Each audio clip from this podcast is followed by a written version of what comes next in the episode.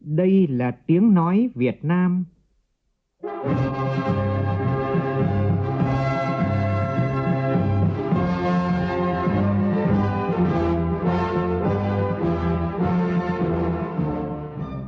là tiếng nói Việt Nam, phát thanh từ Hà Nội, thủ đô nước Cộng hòa xã hội chủ nghĩa Việt Nam.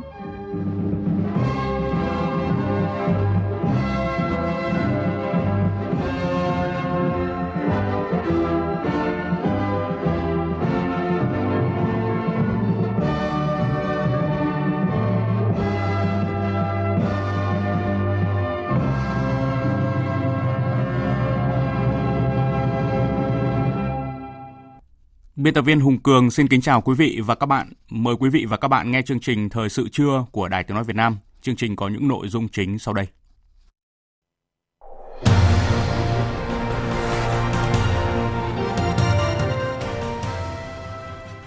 Thủ tướng Nguyễn Xuân Phúc chủ trì phiên họp chính phủ thường kỳ đầu tiên của năm 2020, yêu cầu các bộ ngành địa phương phản ứng nhanh về kinh tế để bù đắp giảm sút do dịch corona. Trong sáng nay, đoàn công tác của Bộ Y tế có cuộc kiểm tra làm việc tại tỉnh Vĩnh Phúc, địa phương đang có số người mắc và nghi nhiễm corona cao nhất cả nước. Trong phần tin thế giới, sáng nay theo giờ Việt Nam, Tổng thống Mỹ Donald Trump đọc thông điệp liên bang cuối cùng của nhiệm kỳ. Lãnh đạo Nga, Thổ Nhĩ Kỳ nhất trí cải thiện phối hợp hành động tại Syria.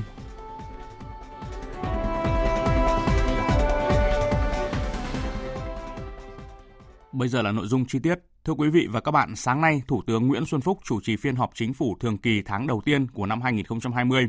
Phiên họp diễn ra trong bối cảnh tình hình đất nước đang phải phòng dịch chống virus corona chủng mới một cách quyết liệt. Phát biểu khai mạc phiên họp, Thủ tướng Nguyễn Xuân Phúc nhấn mạnh cùng với thành lập các đội phản ứng nhanh để chống dịch thì cũng phải có phản ứng nhanh về kinh tế để bù đắp sự giảm sút kinh tế do dịch bệnh.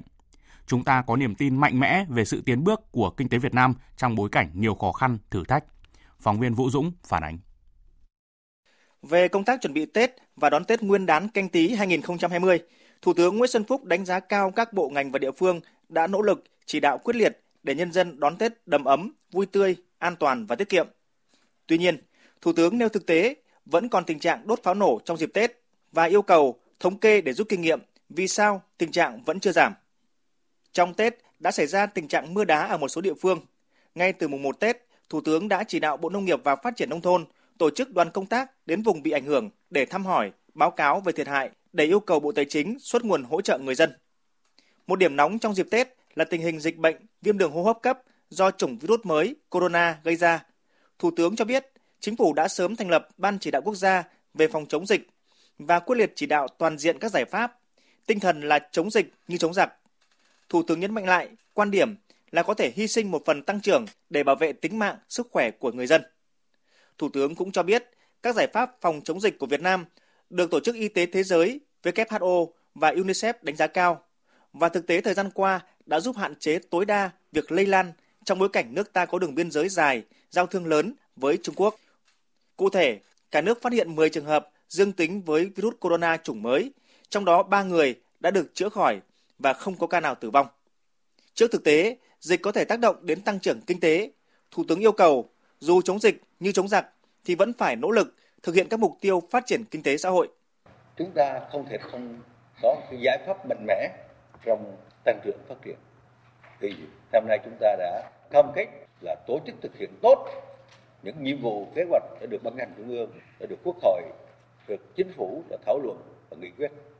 Chính vì thế mà tôi đặc biệt lưu ý đối với dịch virus corona với việc thực hiện mục tiêu nhiệm vụ kế hoạch năm 2020.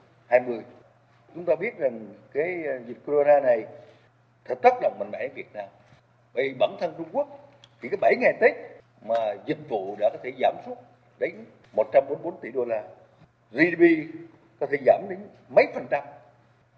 Và đối với thế giới thì hầu hết thị trường chứng khoán đều giảm mạnh. Và đối với Việt Nam thì hàng không, du lịch, chứng khoán, dầu khí, nông nghiệp xuất khẩu đều chậm. thời gian nghỉ tết của chúng ta rất dài chỉ có 18 ngày làm việc cho nên có thể giảm tăng trưởng trong quý 1 có nghiên cứu ước tính ban đầu sẽ làm giảm tăng trưởng GDP quý 1 2020 khoảng 1%. Trong bối cảnh như vậy, cái tinh thần và thái độ của chúng ta như thế nào? Đó là câu hỏi đặt ra trong trường hợp chính phủ này. Thủ tướng cũng nhấn mạnh, lúc này chưa đặt vấn đề điều chỉnh mục tiêu tăng trưởng năm 2020 và chỉ đạo các bộ ngành tiếp tục đưa ra các giải pháp tái cơ cấu mạnh mẽ sản xuất. Thủ tướng đề nghị các thành viên chính phủ đưa ra các giải pháp tốt với tinh thần bàn tiến không bàn lùi. Sự chậm trễ của các bộ ngành và địa phương phải được khắc phục sớm để thúc đẩy phát triển. Có thể nói, những người chống dịch là những chiến sĩ xung kích để bảo vệ sức khỏe nhân dân.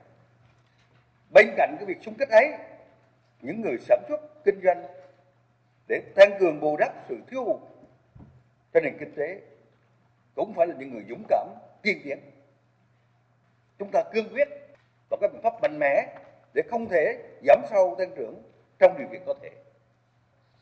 Chúng ta đã thành lập các đội phản ứng nhanh để chống virus corona thì chúng ta cũng phải một nhiều đội phản ứng nhanh về kinh tế, về tài chính, về sản xuất để bù đắp lại cái sự giảm sút về kinh tế ở nước ta do dịch bệnh virus corona gây ra. Chính vì vậy, cái sự đáp ứng cái sự thích nghi với tình hình hiện nay trong phát triển kinh tế ở thời kỳ dịch bệnh để biến bại thành thắng vượt qua khó khăn một cách ngoạn mục để đưa nền kinh tế Việt Nam tiến bước đáp ứng được kỳ vọng của nhân dân. Theo đó, Thủ tướng chỉ đạo cần khắc phục cho được các bất cập tồn tại như giải ngân vốn đầu tư công, triển khai các công trình xây dựng cơ bản lớn, vấn đề chuyển hướng thị trường, cơ cấu lại thị trường xuất nhập khẩu, thị trường du lịch, tái cơ cấu ngành hàng không, vân vân. Thủ tướng cho biết, thực tế là nhiều nhà đầu tư trong nước và nước ngoài rất hăng hái trong phát triển kinh tế. Tại thành phố Hồ Chí Minh vừa qua đã có dự án đầu tư gần 1 tỷ đô la Mỹ. Tổng mức đầu tư nước ngoài vào Việt Nam vẫn đặt kỷ lục. Ở Hải Dương đã có những giải pháp phát triển công nghiệp phụ trợ cho các tập đoàn lớn. Nhiều doanh nghiệp mới tiếp tục được thành lập. Thủ tướng nhấn mạnh, một không khí chống dịch tích cực, một phong trào phát triển sản xuất kinh doanh mạnh mẽ trong bối cảnh mới cần được thảo luận tại phiên họp. Chống dịch quyết liệt nhưng không được gây hoang mang và dao động. Cũng trong sáng nay tại nhà Quốc hội, Ủy ban pháp luật của Quốc hội tổ chức phiên họp thứ 26. Trong phiên họp sáng nay, Ủy ban cho ý kiến về dự án luật sửa đổi, bổ sung một số vấn đề của luật xử lý vi phạm hành chính. Phóng viên Lại Hoa phản ánh. So với luật xử lý vi phạm hành chính hiện hành, dự án luật sửa đổi bổ sung theo hướng tăng mức phạt tiền tối đa của 10 lĩnh vực. Đối với lĩnh vực giao thông vận tải, đường bộ và phòng chống tệ nạn xã hội từ 40 triệu đồng lên 75 triệu đồng. Cơ yếu quản lý bảo vệ biên giới quốc gia, giáo dục từ 50 triệu đồng lên 75 triệu đồng. Bảo vệ người tiêu dùng từ 100 triệu lên 200 triệu đồng lĩnh vực báo chí từ 100 triệu đồng lên 250 triệu đồng và kinh doanh bất động sản từ 150 triệu đồng lên 500 triệu đồng, vân vân. Tại phiên họp, ý kiến các đại biểu cho rằng dự thảo luật đề xuất tăng mức xử phạt tối đa về lĩnh vực, còn chung chung, việc nâng mức phạt tối đa ở một số lĩnh vực chưa cụ thể, thiếu tính thuyết phục. Phó chủ nhiệm Ủy ban đối ngoại của Quốc hội Nguyễn Sĩ Cương phân tích. Ví dụ như vừa rồi, cái luật giao thông đường bộ, ở cái nghị định trước ấy thì là cái mức phạt khá là thấp nhưng bây giờ thì là cái mức giao thông đường bộ thì nâng lên rất là cao hay là ví dụ như là tôi thấy rằng là trong cái lĩnh vực tiền tệ thì đổi có 100 đô la phạt 90 triệu bây giờ lại hạ thấp nó xuống thế thì ở đây cái chuyện mà cái lý lẽ để cái việc nâng lên hay hạ xuống mà tôi thấy chưa trong cái báo cáo của cái giải trình của Bộ Tư pháp là cần phải chú ý cái điểm đành rằng là đồng tiền thì nó mất giá nó tôi nghĩ rằng là cái lý lẽ của cái việc mà nâng lên hay hạ xuống cái mức phạt thì cần phải có cái sự tính toán. Ủy ban pháp luật cho rằng có lĩnh vực cơ quan soạn thảo giải trình là chưa cần thiết tăng mức phạt tối đa trong lĩnh vực này, nhưng dự thảo luật lại thể hiện mức phạt tối đa như lĩnh vực về giáo dục. Mức phạt tiền tối đa trong lĩnh vực hiện nay đã cao hơn khá nhiều mức tối thiểu của khung hình phạt tiền được Bộ luật hình sự quy định là hình phạt chính đối với các tội ở cùng lĩnh vực. Do đó, việc tăng mức phạt tiền tối đa ở một số lĩnh vực là chưa hợp lý, chưa cần thiết. Chủ nhiệm Ủy ban Pháp luật Hoàng Thanh Tùng nhấn mạnh. Luật xử lý vi phạm hành chính là đạo luật cơ bản mà điều chỉnh các vấn đề về xử lý vi phạm hành chính, trong đó đã xác định thế nào là vi phạm hành chính, quy định người vi phạm hành chính thì bị xử lý bằng những hình thức nào. Đấy, đều được quy định rất cụ thể. Mức phạt tối đa là bao nhiêu hay thời hạn áp dụng các biện pháp uh, xử lý hành chính khác. Đấy, cho nên là cái việc giao cho chính phủ quy định ấy là chính phủ cụ thể hóa những cái quy định của luật chứ không phải đặt ra quy định mới. Tại phiên họp, các đại biểu cũng cho rằng trong lĩnh vực giao thông, việc tịch thu tăng vật phương tiện vi phạm hành chính còn nhẹ hơn mức phạt tiền, dẫn đến người có vi phạm bỏ tài sản, không chấp hành quyết định xử phạt. Thưa quý vị, như chúng tôi đã đưa tin, sáng nay đoàn công tác của Bộ Y tế có cuộc kiểm tra làm việc tại tỉnh Vĩnh Phúc, địa phương đang có số người mắc và nghi nhiễm corona chủng mới cao nhất cả nước. Cách đây ít phút, cuộc họp giữa Bộ Y tế và tỉnh Vĩnh Phúc vừa kết thúc với nhiều vấn đề được đặt ra trong công tác phòng chống dịch bệnh. Và chúng tôi đã gọi điện được với phóng viên Thúy Nga đang có mặt tại tỉnh Vĩnh Phúc để chị có thông tin chi tiết. Xin mời chị Thúy Nga. Vâng ạ. À, xin chào biên tập viên ạ. À, thưa, xin chào quý vị thính giả. À, cách đây ít phút thì cuộc họp à, giữa Bộ Y tế và tỉnh ủy Vĩnh Phúc đã kết thúc và ừ, Vĩnh Phúc thì đang có số ca dương tính là 4 và số ca nghi nhiễm là 138 ca đã trở thành địa phương có số ca mắc và nghi nhiễm cao nhất cả nước. Bên cạnh đó thì ở Vĩnh Phúc còn có khu công nghiệp với 87.000 công nhân nên là công tác phòng chống dịch thì đang được tỉnh đặt lên hàng đầu trong giai đoạn này ạ.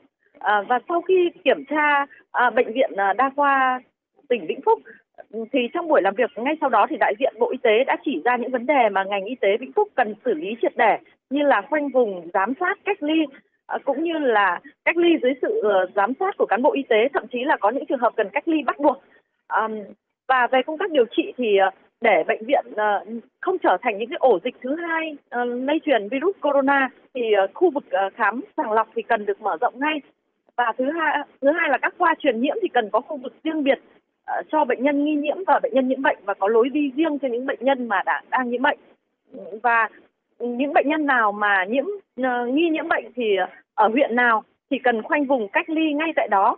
Và đối với phương tiện vận chuyển bệnh nhân thì uh, khi mà sau khi vận chuyển bệnh nhân thì cần phải được tiêu độc khử trùng. Uh, về phía tỉnh uh, Vĩnh Phúc thì hiện nay tất cả các nhà máy trên địa bàn tỉnh thì đã được khử trùng tiêu độc. Toàn bộ công nhân đã được đo thân nhiệt một ngày hai lần. Ờ, để kịp thời phát hiện những trường hợp có vấn đề và cũng như là theo dõi sức khỏe của người lao động Trung Quốc về quê ăn Tết trong vòng 14 ngày khi trở lại Việt Nam. À, tại cuộc ờ, họp với Bộ Y tế thì bà Hoàng Thị Thúy Lan là bí thư tỉnh ủy tỉnh Vĩnh Phúc thì mong muốn rằng là ngành y tế sẽ hỗ trợ về chuyên môn, trang thiết bị và nhân lực trong công tác phòng chống dịch bệnh tại tỉnh. Và ngay tại cuộc họp này thì Thứ trưởng Đỗ Xuân Tuyên Thứ trưởng Bộ Y tế Đỗ Xuân Tuyên đã cho biết là ngay trong chiều nay thì Bộ Y tế sẽ hỗ trợ những cái vật tư, sản phẩm vật tư tiêu độc khử trùng với ưu tiên cao nhất cho tỉnh Vĩnh Phúc để phòng chống dịch bệnh corona. Vâng, xin mời biên tập viên trở lại. À, thưa chị ạ, à, chúng tôi có một câu hỏi ạ. À, chị có thể thông tin 4 ca mắc ở tại Vĩnh Phúc thì tình hình uh, sức khỏe hiện nay như thế nào ạ? Vâng ạ, à, với 4 ca mắc ờ, tại Vĩnh Phúc thì hiện đều đang được điều trị tại ờ, Bệnh viện nhiệt đới Trung ương cơ sở 2 tại Đông Anh, Hà Nội. Và ừ, tại cuộc uh, gặp hôm nay cách đây ít phút đấy, thì bác sĩ Nguyễn Trung Cấp là trưởng khoa cấp cứu cũng trao đổi thông tin với chúng tôi về 4 ca bệnh này thì hiện 4 ca bệnh này thì chỉ có còn một trường hợp là có um, gọi có mắc một Ờ, một mắc ừ, có có mắc bệnh ờ, phổi nhẹ còn lại thì uh, hầu hết là đã không còn sốt và đang trong tình trạng sức khỏe ổn định. Dự kiến là có những trường hợp là sẽ được ra viện uh, trong những ngày sớm nhất sắp tới ạ. Uh, và cả bốn bệnh nhân này thì đều trong tình trạng là không uh, ổn định ạ. Vâng ạ xin cảm ơn phóng viên thúy nga. À, thưa quý vị và các bạn à, Sáng nay tại ga Bến Thành, Ban quản lý đường sắt đô thị thành phố Hồ Chí Minh cùng với các nhà thầu tổ chức lễ phát động thi đua đẩy nhanh tiến độ thi công xây dựng công trình tuyến đường sắt đô thị số 1 Bến Thành Suối Tiên. Tin của phóng viên Hà Khánh thường trú tại thành phố Hồ Chí Minh. Tuyến đường sắt đô thị số 1 Bến Thành Suối Tiên là tuyến metro đầu tiên trong số 8 tuyến metro của thành phố Hồ Chí Minh đã được quy hoạch. Ông Võ Văn Hoan, Phó Chủ tịch Ủy ban nhân dân thành phố Hồ Chí Minh cho rằng dù còn một số khó khăn kéo dài hiện đã và đang được tháo gỡ, tuy nhiên mục tiêu cuối năm 2020 này là đạt 85% tổng khối lượng công việc. Vào tháng 6 này thì à, các đầu máy toa xe sẽ về thành phố. Hiện công tác đào tạo vận hành thử tại chỗ và Nhật Bản đã diễn ra. Thành phố Hồ Chí Minh sẽ tổ chức cho người dân tham quan các khu vực đã hoàn thành, sẵn sàng nguồn lực tài chính cho dự án chỉ cần một khâu trong nhiều khâu đó, đó trục chặt thì dường như tất cả các khâu khác đều phải dừng lại. Do nên là năm nay thì sau những cái khó khăn vướng mắt lớn mà đã tháo gỡ rồi đó thì hiện nay chúng tôi đã chỉ đạo ban quản lý dự án ờ, đường sắt đô thị thành phố là phải xây dựng một cái kế hoạch rất là chi tiết. Và trong đó có cái sự cam kết chặt chẽ giữa các cái cơ quan với nhau các cái tổ chức thi công hoặc là tổ chức tư vấn giám sát hoặc là kể cả cung cấp hàng hóa. Ủy ban nhân dân tỉnh Sơn La vừa tổ chức hội nghị công bố quyết định về công tác cán bộ tại Ủy ban nhân dân thành phố Sơn La. Theo đó công bố ông Nguyễn Thế Phương và ông Trần Công Chính giữ chức Phó Chủ tịch Ủy ban nhân dân thành phố Sơn La. Các ông Lê Trọng Bình, nguyên Phó Chủ tịch Ủy ban nhân dân thành phố Sơn La được điều động sang giữ chức Phó Giám đốc Quỹ Bảo vệ và Phát triển rừng của tỉnh. Ông Đào Văn Quang, nguyên Phó Chủ tịch Ủy ban nhân dân thành phố Sơn La, được Ủy ban nhân dân tỉnh điều động sang giữ chức Phó Chủ tịch Hội chữ thập đỏ tỉnh Sơn La. Hai nguyên phó chủ tịch thành phố Sơn La vừa đề cập đều bị kỷ luật vì có con được nâng điểm thi trong kỳ thi Trung học phổ thông quốc gia năm 2018 tại địa phương. Hôm nay, tỉnh Bắc Cạn tổ chức công bố và triển khai thực hiện nghị quyết của Ủy ban Thường vụ Quốc hội về việc sắp xếp lại một số đơn vị hành chính tại địa phương. Sau khi sắp xếp lại thì Bắc Cạn sẽ có 7 huyện, một thành phố với 108 xã, phường, thị trấn, giảm 14 đơn vị hành chính cấp xã so với trước đây. Việc sắp xếp lại các đơn vị hành chính này đã nhận được sự đồng thuận cao của người dân thông qua việc lấy phiếu ý kiến từ năm 2019. Tiếp theo sẽ là một số thông tin về thời tiết. Thưa quý vị và các bạn, Thủ đô Hà Nội và các tỉnh thành phía Đông Bắc Bộ hôm nay tiếp tục là một ngày trời nhiều mây, có mưa nhỏ, mưa phùn và sương mù, trời rét, vùng núi rét đậm. Nhiệt độ cao nhất ngày hôm nay từ 15 đến 18 độ, có nơi trên 18 độ, vùng núi từ 13 đến 15 độ. Dự báo ít nhất trong 10 ngày tới, tức là từ nay đến ngày 14 tháng 2, các tỉnh thành phía Đông Bắc Bộ tiếp tục có mưa, mưa nhỏ rải rác hoặc mưa phùn, sương mù. Riêng hôm nay đến thứ Bảy tuần này, vùng núi có rét đậm, có nơi rét hại. Các tỉnh phía Tây Bắc Bộ và Thanh Hóa, Nghệ An, hôm nay trời cũng nhiều mây, có mưa rải rác. Từ nay đến ngày 14 tháng 2 sẽ có mưa vài nơi, có sương mù và sáng sớm. Nhiệt độ cao nhất trong khoảng từ 23 đến 27 độ, trời ấm áp hơn. Khu vực Nam Trung Bộ trở vào đến Tây Nguyên và Nam Bộ, ngày hôm nay trời có nắng đẹp, nhiệt độ cao nhất trong khoảng 27 đến 30 độ, riêng Nam Bộ từ 30 đến 33 độ.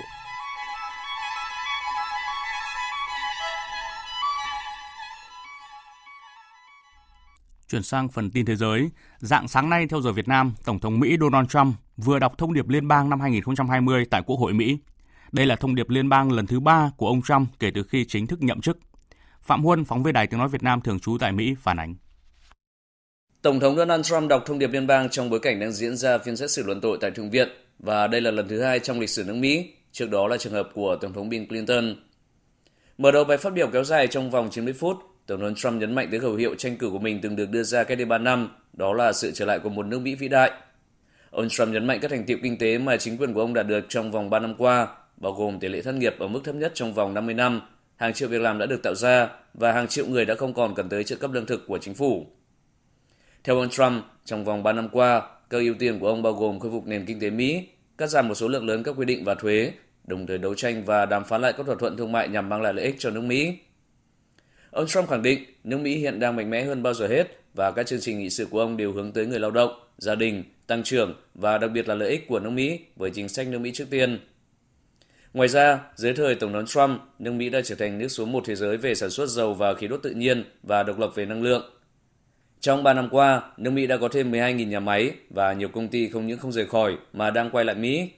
Tổng thống Trump đặc biệt nhấn mạnh tới lời cam kết khi tranh cử của mình, đó là hủy bỏ Hiệp định Thương mại Tự do Bắc Mỹ và thay vào đó là đàm phán lại và ký kết thỏa thuận thương mại giữa Mỹ, Mexico và Canada. Thỏa thuận này sẽ mang lại nhiều việc làm cho nước Mỹ và đưa thương mại với Canada và Mexico lên mức cao hơn nhiều so với hiện nay. Ông Trump cũng đề cập tới thỏa thuận thương mại giai đoạn 1 với Trung Quốc, qua đó bảo vệ sở hữu trí tuệ Mỹ, thu hàng tỷ đô la từ việc đánh thuế hàng hóa Trung Quốc và mở cửa thị trường mới cho hàng hóa sản xuất tại Mỹ. Về mặt đối ngoại, Tổng thống Trump khẳng định nỗ lực khôi phục sự lãnh đạo của Mỹ trên thế giới. Ông Trump cho biết chính quyền của ông đã đảo ngược nhiều chính sách của chính quyền tiền nhiệm đối với Cuba và chống lại chính phủ của Tổng thống Nicolas Maduro ở Venezuela. Ông Trump cho biết nước Mỹ đã đầu tư 2.200 tỷ đô la cho quân đội với các loại vũ khí hiện đại. Kết thúc bài phát biểu, Tổng thống Trump nhấn mạnh sức mạnh của nước Mỹ và khẳng định những điều tốt đẹp nhất vẫn còn ở phía trước Hội đồng Bảo an Liên Hợp Quốc sẽ đưa ra dự thảo nghị quyết lên án kế hoạch của Israel nhằm sáp nhập các khu định cư ở bờ Tây, cũng như bác bỏ đề nghị hòa bình Trung Đông của Tổng thống Mỹ Donald Trump vào cuối tuần này. Văn bản dự thảo đã được Tunisia và Indonesia chuyển cho các thành viên Hội đồng Bảo an. Nhiều khả năng Mỹ sẽ đưa ra quyền phủ quyết dự thảo. Tuy vậy, các thành viên đều thống nhất quan điểm phản đối kế hoạch hòa bình mà Tổng thống Mỹ Donald Trump đưa ra vào tuần trước – bởi kế hoạch này không giải quyết được những yêu cầu hợp pháp chính yếu của Palestine mà có phần ưu ái về phía Israel. Tập đoàn công nghệ viễn thông Huawei của Trung Quốc ngày hôm qua cho biết sẽ thiết lập các trung tâm sản xuất ở châu Âu. Thông báo trên được đưa ra chỉ vài ngày sau khi Liên minh châu Âu đã khuyến nghị các nước thành viên có thể cấm các nhà điều hành viễn thông được cho là tạo ra nguy cơ an ninh trong những thành tố quan trọng của cơ sở hạ tầng mạng 5G. Đây là kết quả sau nhiều tháng Liên minh châu Âu phải chịu áp lực nhằm cân bằng giữa ưu thế của Huawei trong lĩnh vực 5G và những quan ngại về an ninh của Mỹ. Giới chức Mexico cho biết một vụ xả súng đẫm máu đã xảy ra tại một sòng bạc ở bang Michoacán, miền trung Mexico. Các tay súng đã giết hại 9 người, trong đó có một bé trai 12 tuổi và 4 trẻ vị thành niên khác. Lực lượng chức năng đang tiến hành điều tra.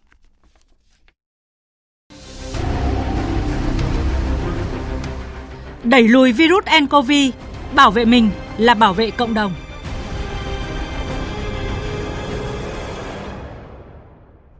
Thưa quý vị và các bạn, sáng nay Bộ Y tế tiếp tục cập nhật tình hình dịch bệnh viêm đường hô hấp cấp do chủng mới của virus corona trên thế giới. Tính đến 8 giờ cùng ngày, tổng số trường hợp mắc là 24.552, số trường hợp tử vong là 492, trong đó số ca nhiễm mới tại Hồ Bắc, Trung Quốc là 3.156. Còn theo Ủy ban Y tế Quốc gia Trung Quốc thống kê, trong số những ca tử vong có tới 80% bệnh nhân trên 60 tuổi, 75% chết vì bệnh viêm phổi cấp do chủng virus corona mới gây ra. Còn tại Việt Nam, cơ quan chức năng đã ghi nhận 10 trường hợp mắc virus corona chủng mới, trong đó hai cha con người Trung Quốc, một người đã khỏi và xuất viện. Năm công dân Việt Nam đều trở về từ Vũ Hán, Trung Quốc, một người đã khỏi và xuất viện. Một công dân Việt Nam là Lệ Tân có tiếp xúc gần với hai cha con người Trung Quốc. Một công dân Mỹ đến Việt Nam, trước đó có quá cảnh tại Vũ Hán, một người tiếp xúc gần với bệnh nhân dương tính với virus corona trước đó. Ngoài ra có 27 quốc gia vùng lãnh thổ bên ngoài lục địa Trung Quốc ghi nhận trường hợp mắc virus này. Thực hiện chỉ đạo của Thủ tướng Chính phủ về việc tăng cường phòng chống dịch bệnh viêm đường hô hấp cấp do chủng mới của virus gây ra, Bộ Quốc phòng vừa ban hành kế hoạch tiếp nhận công dân Việt Nam từ Trung Quốc và các quốc gia có dịch về Việt Nam. Theo kế hoạch khả năng có điểm cách ly có sức tiếp nhận khoảng 31.000 người. Phóng viên Nguyên Nhung đưa tin. Để thực hiện nhiệm vụ phòng chống dịch nCoV, Cục Quân y đã thực hiện giả soát toàn bộ hệ thống bệnh viện quân đội. Qua giả soát cho thấy có 14 tổ chuyên khoa, trong đó có 7 tổ chuyên khoa về truyền nhiễm, 7 tổ chuyên khoa về hồi sức và 7 bệnh viện giã chiến sẵn sàng cho những kịch bản xấu khi xảy ra dịch. Hiện trang thiết bị đã được kiểm tra đảm bảo đầy đủ hóa chất và bảo hộ cho cá nhân và quân y làm nhiệm vụ. Để chuẩn bị đón công dân Việt Nam ở vùng dịch trở về nước, các quân khu quân đoàn đã chuẩn bị trên 31.000 giường và chế độ ăn theo chế độ ăn của quân nhân cho công dân trong thời gian cách ly 14 ngày. Công dân từ vùng dịch nCoV về nước sẽ được tiếp nhận theo đường bộ, đường hàng không và đường biển. Thiếu tướng Phó Giáo sư Tiến sĩ Nguyễn Xuân Kiên, Cục trưởng Cục Quân y Bộ Quốc phòng cho biết, hiện tất cả các đơn vị trong toàn quân đã chấp hành nghiêm túc chỉ thị của Bộ trưởng Bộ Quốc phòng. Cho đến nay đã thành lập kiện toàn các cái tổ đội quân y cơ động, có các cái phân đội vệ sinh phòng dịch để sẵn sàng ứng phó ờ, và các cái bệnh viện thì đã có thành lập mới 20 đội phòng chống dịch ờ, theo cái ờ, mệnh lệnh của Thủ tướng Chính phủ cùng với lại Bộ Y tế thì như vậy là trong ngành y tế vừa vừa mới công bố là có 45 cái đội phản ứng nhanh đấy thì chúng ta tham gia là 20 đội. Bộ Tư lệnh Thủ đô Hà Nội đã được Bộ Quốc phòng giao nhiệm vụ chuẩn bị cho kịch bản dịch bệnh nCoV cấp độ 4. Trong trường hợp dịch bệnh lây lan rộng trong cộng đồng với trên 1.000 người mắc, Hiện Bộ Tư lệnh Thủ đô Hà Nội đã sẵn sàng. Khu vực các tỉnh biên giới tiếp giáp với Trung Quốc, đây sẽ là nơi đầu tiên dịch có thể xâm nhập vào nước ta. Tại Lai Châu, cùng với việc chủ động trong công tác phòng chống ở nội địa, tỉnh đẩy mạnh tuyên truyền về các biện pháp phòng chống dịch tới đồng bào sinh sống giáp biên. Phản ánh của Khắc Kiên, phóng viên cơ quan thường trú khu vực Tây Bắc. Bản Sơn Bình, xã Mali Phò, huyện Phong Thổ nằm giáp biên giới với huyện Kim Bình, tỉnh Vân Nam, Trung Quốc. Với đồng bào giao nơi đây, nhiều ngày nay, nghe cụm từ dịch bệnh viêm đường hô hấp cấp nhiều thành quen. Thế nhưng, do bận với việc làm nương nên không ít người dân chỉ nghe rồi để đó. Khi thấy cán bộ biên phòng thông báo họp bàn để tuyên truyền về cách phòng chống dịch bệnh, bà con đã có mặt từ sớm. Ông Lý Rèn Pao cho biết Khu vực này thì chưa hiểu biết, nhưng qua hôm nay đấy, cán bộ biên phòng đã ra triển khai đấy, ờ, dân chúng tôi thì rất hiểu biết và tiếp thu đề phòng về cái dịch bệnh lây lan Tuy rằng xã bản đấy chưa có nhưng mà dân chúng tôi cũng căn cứ theo chuyện khai của bộ đội biên phòng để áp dụng để phòng giảm không có lây lan cái dịch bệnh tới địa phương này. này. Về đến gia đình chúng tôi triển khai và nói rõ cho những người chưa đến để cùng hiểu ạ. Các đồn biên phòng trên địa bàn huyện Phong Thổ đã thành lập các tổ công tác đặc biệt để phối hợp với cấp ủy, chính quyền địa phương tổ chức các buổi họp bản. Nội dung tuyên truyền không phải là bảo vệ đường biên mốc giới, di dịch cư tự do, buôn bán hàng cấm, mà chỉ hướng dẫn bà con vùng biên cách phòng chống lây nhiễm dịch. Đại úy Phạm Tuần, chính trị viên phó, đồn biên phòng cửa khẩu Ma Lù Thàng, huyện Phong Thổ cho biết. Đồn biên phòng cửa khẩu Mang Lù Thàng đã phối hợp với Ủy ban dân xã tuyên truyền 9 trên 9 bản trong 3 ngày tuyên truyền với nội dung và thời lượng phù hợp vận động bà con nhân dân đến tham gia đông đủ nhất có thể. Mục đích tuyên truyền để nâng cao nhận thức cho bà con nhân dân về triệu chứng cũng như cách thức lây truyền của virus ờ, corona. Cái thứ hai, tuyên truyền cho bà con nắm được các cái chủ trương về công tác phòng chống dịch bệnh để bà con nhân dân yên tâm tư tưởng không hoang mang trước các vấn đề nảy sinh.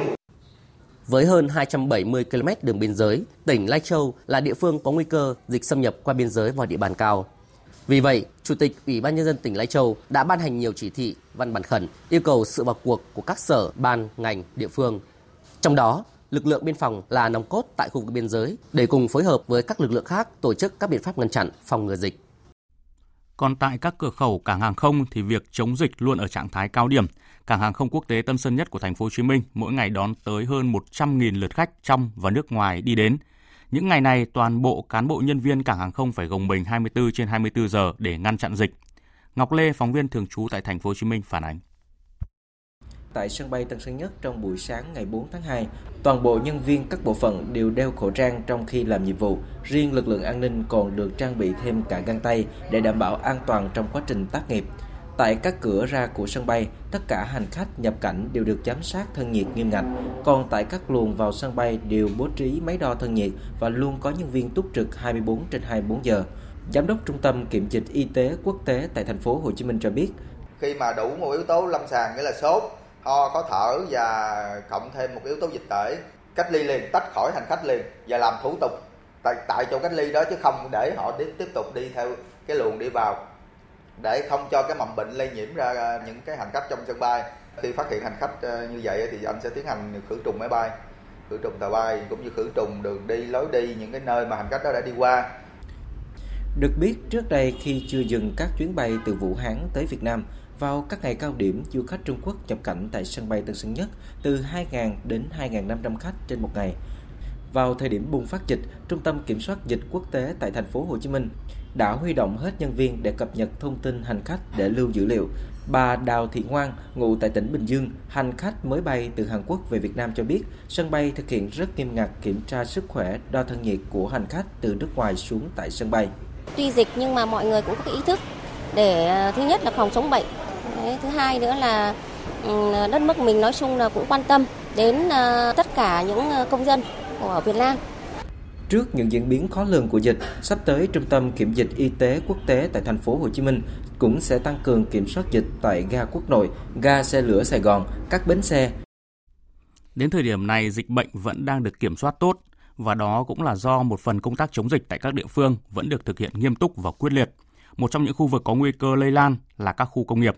Tại Hà Nội, doanh nghiệp tại các khu công nghiệp đã chủ động trang bị các biện pháp phòng dịch và kỹ năng cơ bản nhằm ứng phó với dịch bệnh, chủ động tuyên truyền cung cấp thêm khẩu trang, dung dịch rửa tay để phòng tránh dịch.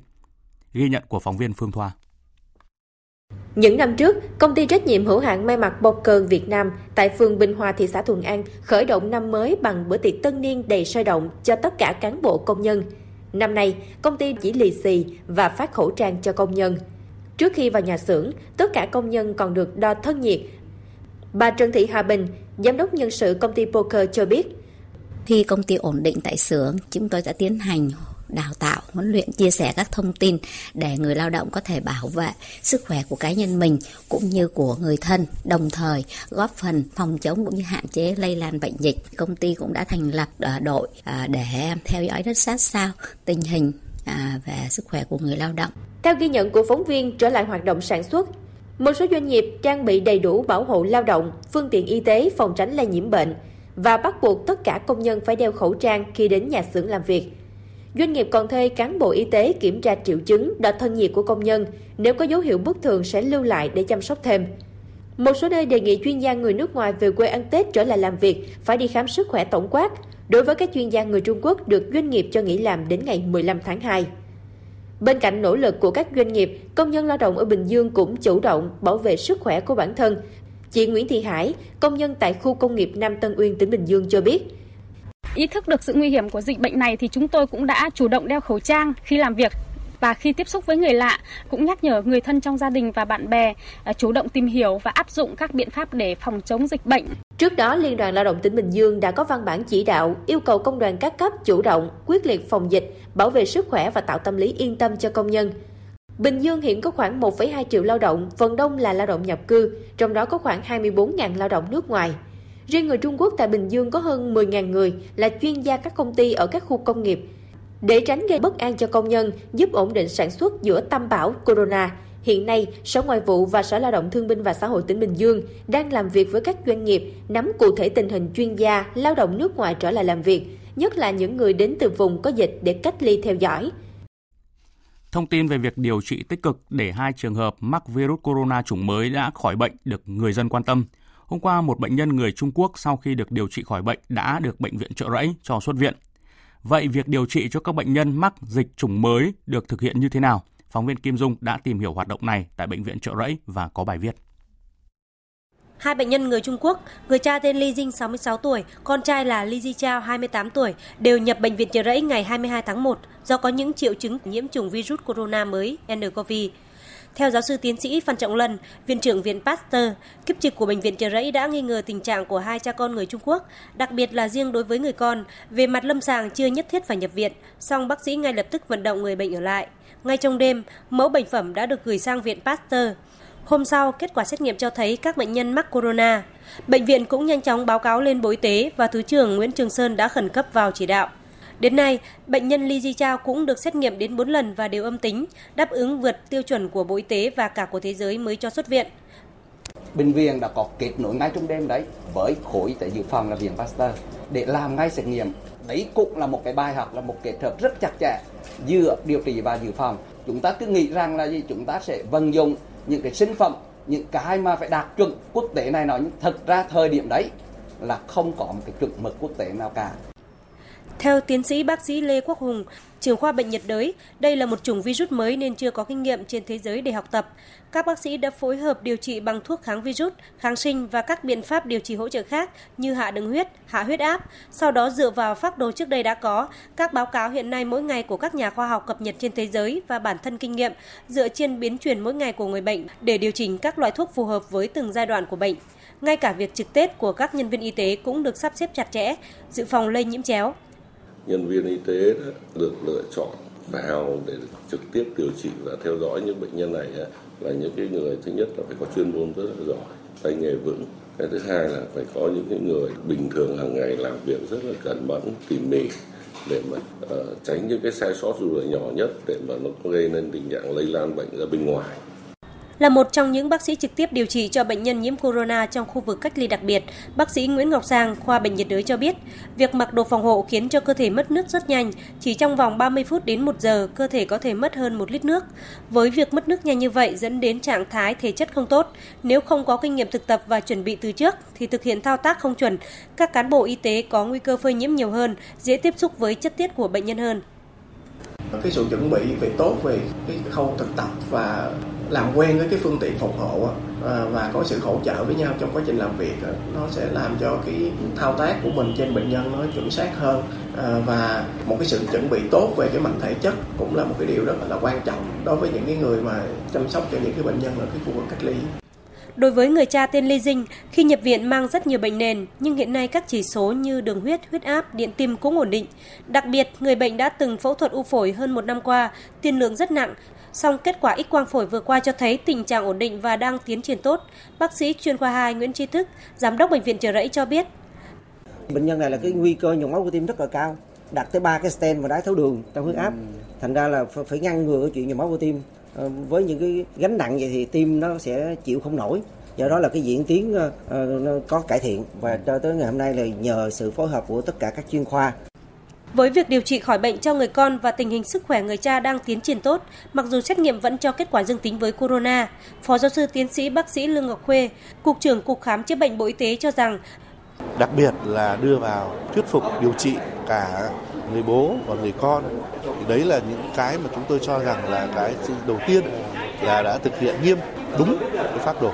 Từ vấn đề về cách ly, kiểm soát nhiễm khuẩn đến hiện nay thì qua cái thời gian điều trị gần một tháng không có cái, người thầy thuốc nào bị lây nhiễm chéo. Do nguyện vọng của bệnh nhân con là Lee Ji Chao được ở lại chăm sóc động viên người bố chưa khỏi bệnh, bệnh viện Chợ Rẫy tạo điều kiện hỗ trợ tối đa, bố trí hai phòng có điện thoại để hai bố con bệnh nhân này được trao đổi với nhau, gọi bằng FaceTime mỗi ngày. Thành công của bệnh viện Chợ Rẫy đã được giới y khoa thế giới ghi nhận trên tạp chí New England. Về những nghiên cứu cũng như phương pháp điều trị bệnh này của Trung Quốc, Viện sĩ Viện Công trình Trung Quốc Lý Lan Quyên, thành viên tổ chuyên gia cấp cao Ủy ban Y tế và Sức khỏe Quốc gia cho biết, kết quả nghiên cứu ban đầu của các nhà khoa học Trung Quốc cho thấy có hai loại thuốc có thể ức chế tương đối tốt với virus corona chủng mới. Đinh Tuấn, phóng viên Đài Tiếng Nói Việt Nam thường trú tại Bắc Kinh, Trung Quốc thông tin. Đội nghiên cứu dẫn đầu là viện sĩ Viện Công trình Lý Lan Quyên, thành viên tổ chuyên gia cấp cao Ủy ban Y tế và Sức khỏe Quốc gia Trung Quốc cho biết, có hai loại thuốc có thể ức chế virus corona chủng mới tương đối hiệu quả là thuốc Abidol và Daronavi. Hai loại thuốc này có thể ngăn chặn có hiệu quả các tác động của virus lên tế bào cũng như ngăn ngừa virus nhân bản. Viện sĩ Lý Lan Quyên cho biết, theo các kết quả xét nghiệm sơ bộ cũng như thí nghiệm nuôi cấy tế bào trong ống nghiệm cho thấy, ở nồng độ 10 đến 30 micromol so với nhóm chưa được điều trị, thuốc Abidol có hiệu quả ức chế virus corona gấp 60 lần và ức chế đáng kể tác động bệnh lý của virus trên các tế bào. Còn ở nồng độ 300 micromol, thuốc Daronavi có thể ức chế đáng kể sự nhân bản của virus so với nhóm chưa được điều trị, hiệu quả ức chế là 280 lần. Bà Lý Lan Quyên cũng đề nghị đưa hai loại thuốc trên vào phương án điều trị bệnh viêm phổi cấp do virus corona chủng mới gây ra của Ủy ban Y tế và Sức khỏe Quốc gia, bản thử nghiệm số 6. Chuyên gia Trung Quốc cho biết hai loại thuốc này đang được điều trị cho các bệnh nhân tại Chiết Giang. Bước tiếp theo sẽ sử dụng loại thuốc này để thay thế các loại thuốc kém hiệu quả khác. Ngoài ra, chuyên gia Trung Quốc cũng khuyến cáo hai loại thuốc trên là thuốc theo đơn và phải được sử dụng theo hướng dẫn của bác sĩ.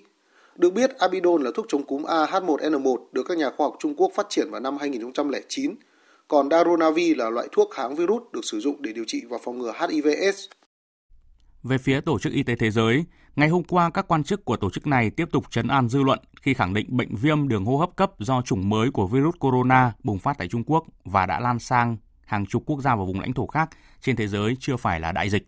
Phóng viên Phạm Hà thông tin người đứng đầu bộ phận rủi ro lây nhiễm toàn cầu của Tổ chức Y tế Thế giới bà Sylvia Bryan nhận định, hiện chúng ta chưa rơi vào đại dịch mà chỉ đang ở giai đoạn dịch bệnh bùng phát với nhiều ổ dịch lây lan.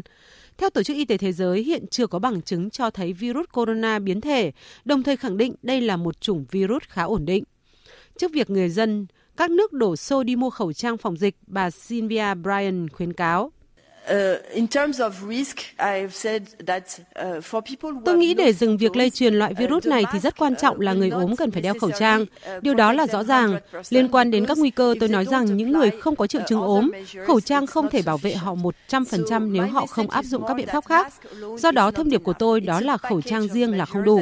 Nó là một gói các biện pháp và nếu mọi người áp dụng đầy đủ thì sẽ rất hiệu quả. Tổng giám đốc Tổ chức Y tế Thế giới Tedros Adhanom Ghebreyesus hôm qua cũng đã gửi thư đến Bộ trưởng Y tế các nước hối thúc chia sẻ thông tin về virus và cho biết sẽ triển khai một nhóm chuyên gia quốc tế đến để phối hợp với các đối tác Trung Quốc kiểm soát dịch.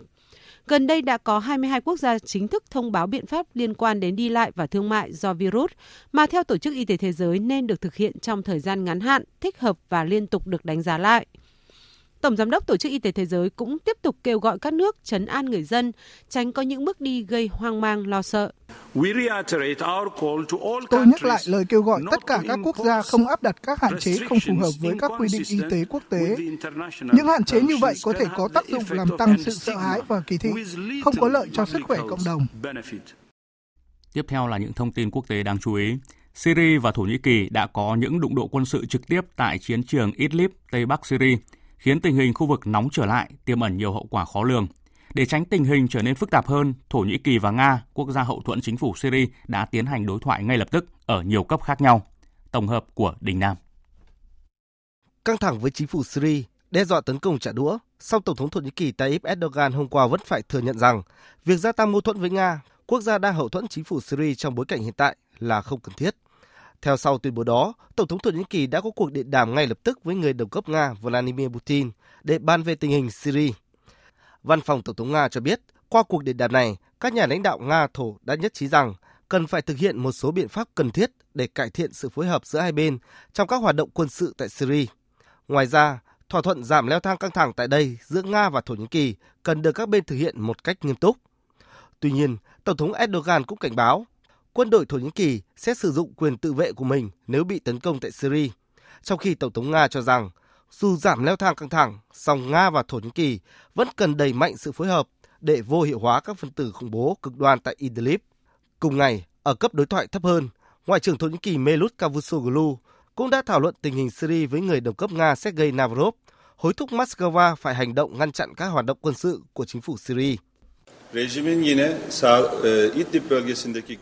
Tôi đã nói với người đồng cấp Sergei Lavrov rằng chính phủ Syria đang thực hiện các cuộc tấn công khiêu khích vào các trạm quan sát của chúng tôi xung quanh Idlib. Chúng tôi sẽ trả đũa nếu họ tiếp tục điều này. Ngoài ra, Nga cũng cần phải ngăn chặn những hành động như vậy của chính phủ Syria càng sớm càng tốt. Theo báo cáo mới nhất của Liên Hợp Quốc đưa ra ngày hôm qua, tính từ đầu tháng 12 đến nay, giao tranh tại miền Bắc Syria đã khiến hơn 520.000 người ở đây đã phải rời bỏ nhà cửa đi lánh nạn.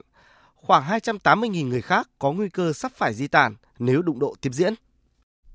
Hôm qua tại trụ sở Liên Hợp Quốc tại thành phố New York, Tổng thư ký Liên Hợp Quốc Antonio Guterres đã có buổi họp báo đầu năm thường niên nhằm đưa ra thông điệp về các vấn đề ưu tiên của tổ chức này trong năm 2020. Tin chi tiết cho biết. Các vấn đề ưu tiên được nêu ra sẽ tập trung tìm kiếm giải pháp cho các căng thẳng chính trị, đẩy mạnh cuộc chiến chống biến đổi khí hậu, thúc đẩy các mục tiêu phát triển bền vững và tăng cường sự phối hợp giữa Liên Hợp Quốc và các thể chế đa phương khác. Người đứng đầu Liên Hợp Quốc chỉ ra rằng tất cả các vấn đề đều có mối liên kết ràng buộc với nhau. Từ việc kinh tế đi xuống kéo theo nạn đói nghèo dai dẳng, bất ổn gia tăng, ảnh hưởng đến đầu tư, quản trị yếu kém tạo điều kiện cho những phần tử khủng bố trỗi dậy, chiếm lĩnh những khoảng trống quyền lực – vì vậy, trong năm 2020, Liên Hợp Quốc sẽ tập trung các nỗ lực nhằm phá vỡ vòng luẩn quẩn này và thúc đẩy mạnh mẽ hơn nữa ngoại giao vì hòa bình. Ông Antonio Guterres cũng thông báo sẽ tham dự hội nghị cấp cao Liên minh châu Phi vào cuối tuần tới, với hy vọng đây sẽ là cơ hội để thảo luận các nỗ lực nhằm ngăn chặn các cuộc xung đột cũng như là giải quyết một loạt các thách thức toàn cầu. Về cuộc bầu cử Tổng thống Mỹ, người đứng đầu Đảng Dân Chủ tại bang Iowa Joy Pratt ngày hôm qua thông báo thị trưởng thành phố South Bend, bang Indiana Pete Buttigieg hiện đang dẫn đầu trong cuộc bầu cử sơ bộ để lựa chọn ứng cử viên tranh cử tổng thống của đảng tại bang này. Hiện chưa rõ khi nào kết quả đầy đủ của cuộc bỏ phiếu sơ bộ ở Iowa sẽ được công bố. Dù kết quả bỏ phiếu này không phải là cơ sở quyết định kết quả cuộc đua cuối cùng, song lại là nền tảng vô cùng quan trọng cho các ứng cử viên Đảng Dân Chủ trong hành trình đến Nhà Trắng. Trước đó, đại diện cấp cao phụ trách chính sách an ninh và đối ngoại Liên minh châu Âu Joseph Borrell ngày hôm qua tuyên bố lập trường của khối 27 nước thành viên bác bỏ bản kế hoạch hòa bình Trung Đông của Mỹ. Theo ông Joseph Borrell, để xây dựng một nền hòa bình chính đáng và lâu dài, những vấn đề về quy chế cuối cùng phải được giải quyết thông qua các cuộc đàm phán trực tiếp giữa hai bên. Ông đặc biệt nhấn mạnh biên giới của Palestine và quy chế cuối cùng của Jerusalem vẫn là những vấn đề còn gây tranh cãi. Theo nhật báo Granma, cơ quan ngôn luận của Đảng Cộng sản Cuba, quá trình tổng kết công tác và bầu ban chấp hành các cấp ủy cơ sở hướng tới đại hội đại biểu toàn quốc lần thứ 8 của tổ chức chính trị này sẽ kết thúc vào tháng 3 tới. Tin chi tiết cho biết. Tiếp sau, cấp tri bộ cơ sở Đảng Cộng sản Cuba sẽ tiến hành đại hội cấp huyện ủy, quận ủy từ tháng 4 tới tháng 6 năm nay và cấp tỉnh ủy, thành ủy từ tháng 9 tới tháng 11, chuẩn bị tiến tới đại hội 8 dự kiến tổ chức vào tháng 4 năm 2021. Tại các cấp huyện, quận, đại hội sẽ đánh giá lại kết quả kinh tế xã hội tại địa phương gắn liền với những nghị quyết đã được thông qua từ đại hội lần thứ 7 và những chỉ đạo của bí thư thứ nhất, tình trạng tư tưởng chính trị của cán bộ đảng viên trong các đơn vị đảng cũng như của đoàn thanh niên cộng sản, các tổ chức quần chúng và trong chính quyền. Quý vị và các bạn đang nghe chương trình Thời sự trưa của Đài Tiếng nói Việt Nam. Tiếp theo như thường lệ là trang tin đầu tư tài chính và những tin tức thể thao.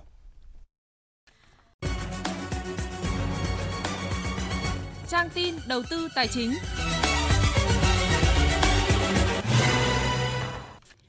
Thưa quý vị và các bạn, thị trường vàng có xu hướng giảm giá nhẹ. Cụ thể, giá vàng miếng trong nước được tập đoàn vàng bạc đá quý Doji niêm yết ở mức 43 triệu 300 nghìn đồng một lượng mua vào và 43 triệu 650 nghìn đồng một lượng bán ra, giảm khoảng 350 nghìn đến 400 nghìn đồng một lượng ở chiều mua vào và bán ra.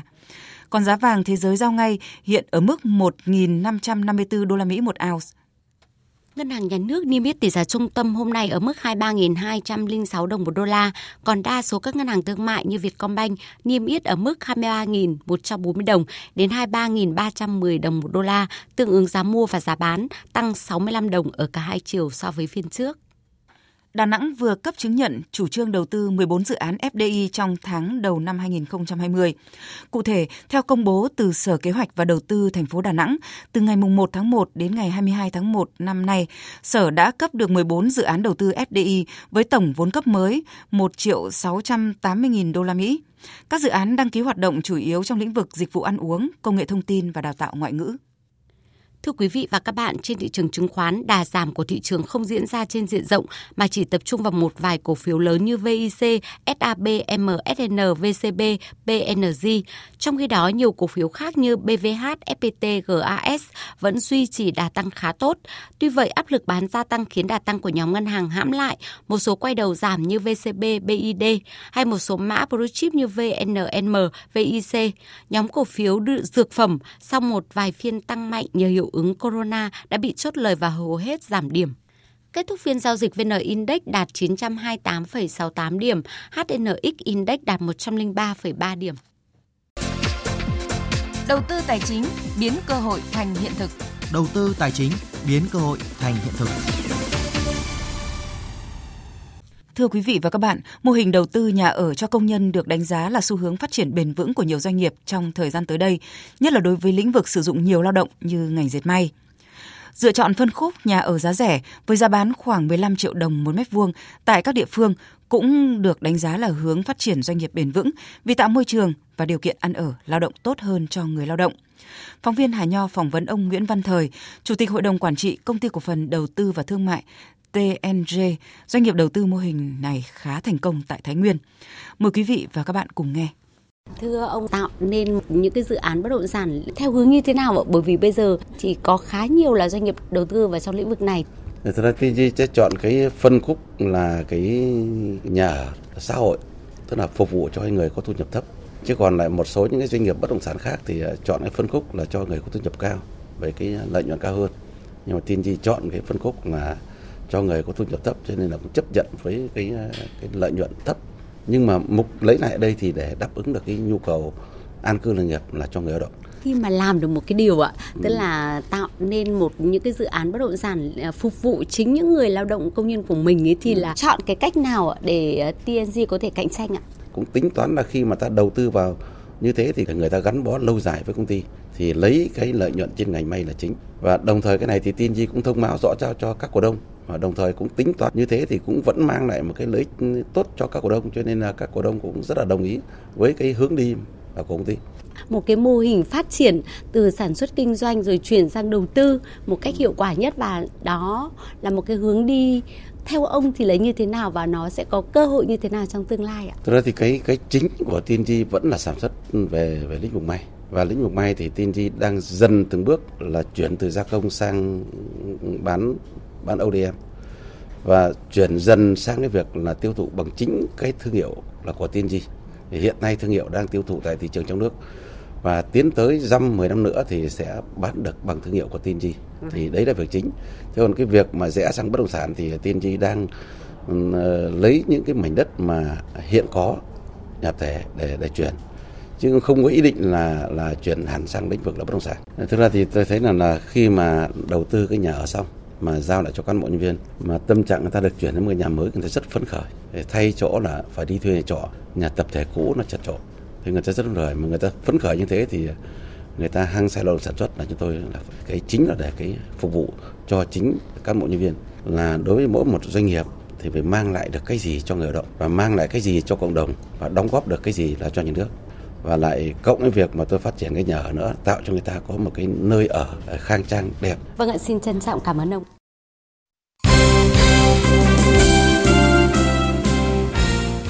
Thưa quý vị và các bạn, hôm nay đội tuyển nữ Việt Nam có buổi tập làm quen sân vận động Jeju World Cup để chuẩn bị cho trận giao quân gặp tuyển Myanmar vào chiều mai. Tại bảng B, vòng loại 3 môn bóng đá nữ Olympic 2020. Sau chiến thắng 7-0 của Hàn Quốc trước Myanmar, cơ hội tiếp cận gần hơn với giấc mơ giành vé đến Tokyo dự Thế vận hội của tuyển nữ Việt Nam đang gặp nhiều thuận lợi.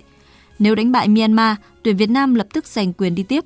Thậm chí thầy trò huấn luyện viên Mai Đức Trung chỉ cần hòa Myanmar và không thua đậm trước Hàn Quốc quá 7 bàn là có thể lọt đến vòng playoff tranh vé dự Olympic. Thầy trò huấn luyện viên Mai Đức Trung toàn thắng 12 lần đối đầu Myanmar, ghi được 32 bàn và để lọt lưới 13 bàn kể từ năm 2012. Lần gần nhất, cả hai chạm trán nhau ở lượt đấu cuối vòng bảng AFF Cup 2019. Các cô gái Việt Nam cũng đè bẹp tuyển nữ Myanmar với tỷ số đậm 4-0. Tuy vậy, các tuyển thủ nữ Việt Nam vẫn tỏ ra thận trọng trước trận đấu. Tiền đạo Hải Yến chia sẻ. Cả đội có theo dõi đối thủ Myanmar và Hàn Quốc thi đấu thì bọn em cũng rất là hào hứng đi xem để biết được ờ, các đối thủ của mình lực lượng và người ta có lối đá như thế nào. À, theo em đánh giá thì đối thủ ở Myanmar cũng đang trong thời kỳ ờ, trẻ hóa. Lối chơi bây giờ cảm thấy tốc độ cũng khá là nhanh. Vậy bọn em cũng khá là đề phòng. Ừ, trong buổi tập hôm nay thì bác Mai Đức Trung cũng đưa ra rất là nhiều bài pháp, giải pháp và các bài tập làm sao để bọn em hạn chế được các đường lên bóng của đối thủ. Tuy không có được lực lượng mạnh nhất cho giải đấu này khi hậu vệ Trương Thị Kiều và tiền vệ Nguyễn Thị Liễu chưa bình phục chấn thương, nhưng theo Hải Yến, toàn đội hiện đang rất quyết tâm bước vào giải. Việc thiếu vắng bạn Trương Thị Kiều trong hàng phòng ngự cũng là một tổn thất khá là lớn đối với đội chúng ta nhưng mà à, bác Mai Đức Trung cũng đã đưa ra giải pháp và bọn em cũng cảm thấy rất là hợp lý để làm sao lấp được khoảng trống và tạo tinh thần để cả đội thi đấu tốt hơn. Qua các buổi tập thì em thấy cả đội đang rất là tự tin và hào hứng các bài cũng như là chiến thuật khá là nhuần nhuyễn theo các lối chơi tấn công cũng như phòng ngự. Trận đấu giữa tuyển nữ Việt Nam và Myanmar sẽ diễn ra vào lúc 17 giờ chiều mai, tức ngày 6 tháng 2 theo giờ Việt Nam.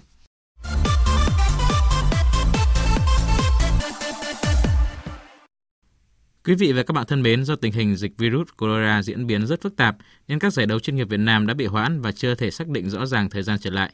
Những kế hoạch tập luyện thi đấu của nhiều đội tuyển cũng bị thay đổi địa điểm hoặc hoãn trong thời gian tới. Ban đầu bảng B vòng loại Olympic 2020 môn bóng đá nữ ở châu Á do Trung Quốc đăng cai được diễn ra tại Vũ Hán. Tuy nhiên, đây là nơi bùng phát dịch nên các trận đã phải chuyển qua Australia từ ngày 3 đến ngày 22 tháng 2 khi các cầu thủ nữ Trung Quốc đến sân bay đã bị giữ lại cách ly. Một loạt các giải đấu quốc tế khác diễn ra tại Trung Quốc cũng đã bị hoãn hoặc chuyển địa điểm. Giải cầu lông vô địch châu Á dự kiến diễn ra tại Vũ Hán cuối tháng 4 cũng buộc phải lùi thời gian và chuyển tới nơi thi đấu khác. Vòng loại quyền Anh Olympic 2020 cũng được đổi từ Vũ Hán sang Jordani. Giải điền kinh châu Á ở Chiết Giang cũng đã chính thức bị hoãn. Giải điền kinh trong nhà thế giới do Nam Kinh đăng cai cũng được lùi thời hạn thi đấu một năm. Còn tại Việt Nam, nhiều bộ môn lên kế hoạch tập huấn tại Trung Quốc đã phải hủy lịch trình của mình. Tổ đi bộ Hà Nội với nòng cốt là nhà vô địch Thu Trang cũng đã hủy đợt tập huấn vì dịch virus corona. Các vận động viên sẽ tiếp tục ở lại Quảng Ninh và tập huấn trong nước trước khi lên đường tham dự vòng loại Olympic 2020. Liên đoàn Boxing nghiệp dư thế giới đã buộc phải hoãn tổ chức giải vòng loại Boxing Olympic Tokyo 2020 tại Vũ Hán, diễn ra từ ngày 3 đến ngày 14 tháng 2. Điều này đã khiến sự chuẩn bị của ba võ sĩ Việt Nam là Nguyễn Thị Tâm, Hà Thị Linh và Nguyễn Thị Hương bị ảnh hưởng rất nhiều. Địa điểm sẽ được chuyển tới Jordani vào tháng sau. Đội tuyển vật nữ Việt Nam cũng đã hủy chuyến tập huấn tại Quảng Tây, Trung Quốc. Giải vòng loại Olympic của bộ môn này cũng phải lùi thời gian và chuyển địa điểm.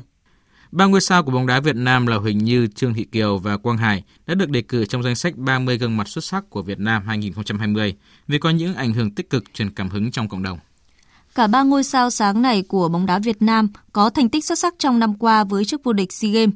Riêng hai cầu thủ của đội tuyển nữ là Huỳnh Như và Trương Thị Kiều giành hai chức vô địch trong năm 2019, vô địch AFF Cup và SEA Games 30.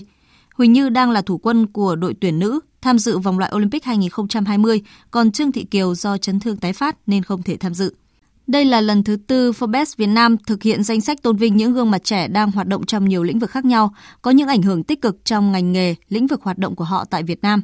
Danh sách năm nay bên cạnh những doanh nhân trẻ, những nhà sáng lập công ty khởi nghiệp đang có những thành công đáng chú ý, còn có các cá nhân xuất sắc trong các lĩnh vực nghệ thuật, giải trí, sáng tạo, thể thao. Dự báo thời tiết Phía Tây Bắc Bộ nhiều mây có mưa rải rác, gió nhẹ, trời rét, nhiệt độ từ 14 đến 19 độ, có nơi dưới 12 độ. Riêng Điện Biên, Lai Châu 23 đến 26 độ, có nơi trên 26 độ. Phía Đông Bắc Bộ nhiều mây, có mưa nhỏ, mưa phùn, gió Đông Bắc đến Đông cấp 2, cấp 3, trời rét đậm, nhiệt độ từ 13 đến 17 độ. Vùng núi có nơi thấp nhất từ 10 đến 12 độ, vùng núi cao dưới 10 độ. Các tỉnh từ Thanh Hóa đến Thừa Thiên Huế, phía Bắc nhiều mây, có mưa nhỏ, mưa phùn và sương mù. Phía Nam có mây, có mưa vài nơi, gió Bắc đến Tây Bắc cấp 2, cấp 3. Phía Bắc trời rét, nhiệt độ từ 16 đến 21 độ, phía Nam cao nhất từ 24 đến 27 độ.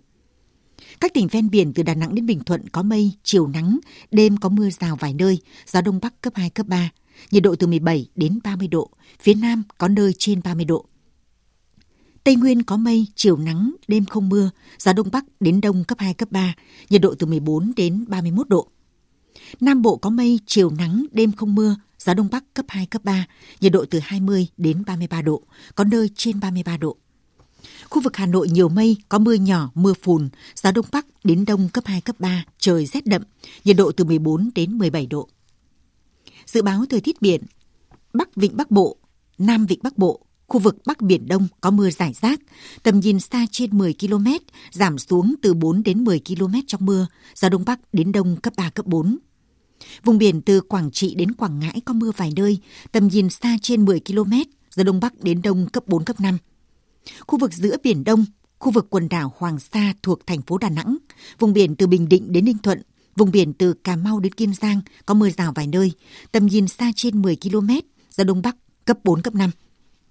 Khu vực Nam Biển Đông, khu vực quần đảo Trường Sa thuộc tỉnh Khánh Hòa, vùng biển từ Bình Thuận đến Cà Mau không mưa, tầm nhìn xa trên 10 km, gió Đông Bắc cấp 5, có lúc cấp 6, giật cấp 7, biển động. Vịnh Thái Lan có mưa rào vài nơi, tầm nhìn xa trên 10 km, gió nhẹ. Những thông tin thời tiết vừa rồi đã kết thúc chương trình Thời sự trưa nay của Đài Tiếng Nói Việt Nam.